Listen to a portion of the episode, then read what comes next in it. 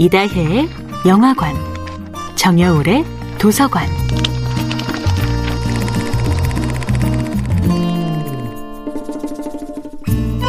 안녕하세요. 여러분과 아름답고 풍요로운 책 이야기를 나누고 있는 작가 정여울입니다.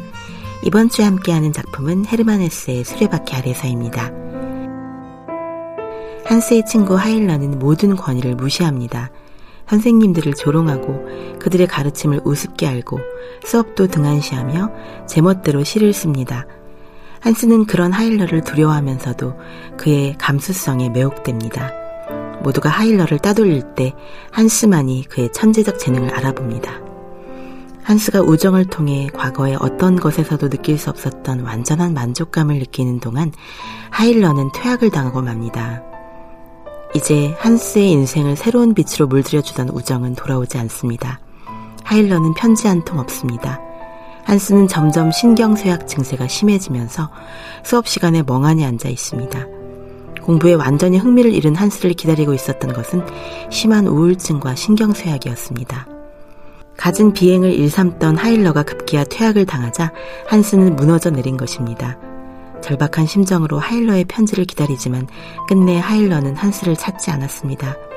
마치 첫사랑처럼 강렬했던 첫 번째 우정이 산산조각 나버리자 한스는 어디서도 의지할 곳을 찾지 못합니다. 한스는 하일러와의 우정이 지금까지 놓친 모든 것을 보상해주는 보물이라 여겼습니다. 어른들이 싫어하는 하일러와 보란듯이 어울리는 것은 일종의 영웅심리였죠.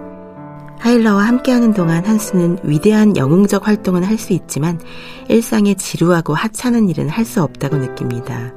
하지만 바로 그 지루하고 하찮은 일상을 견뎌내는 힘이야말로 우리를 성숙하게 하는 최고의 스승일 수도 있죠.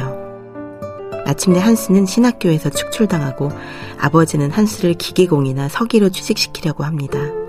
하지만 아버지가 간과한 것이 있었죠.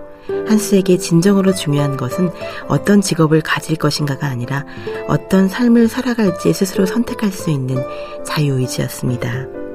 무턱대고 높은 곳만 바라보다가 진정한 유년 시절의 아름다움을 잃어버린 한스에게 필요한 것은 조건 없는 사랑과 보살핌이었습니다. 그러나 아무도 그런 희망을 심어주지 않습니다. 그가 사랑을 느끼기 시작한 엠마마저도 몇 번의 달콤한 키스로 한스의 마음을 뒤흔들어 놓고 말없이 떠나버립니다. 세상 가장 높은 곳에서 가장 낮은 곳으로 추락해버린 느낌에 시달리던 한스는 괴로워합니다. 정여울의 도서관이었습니다.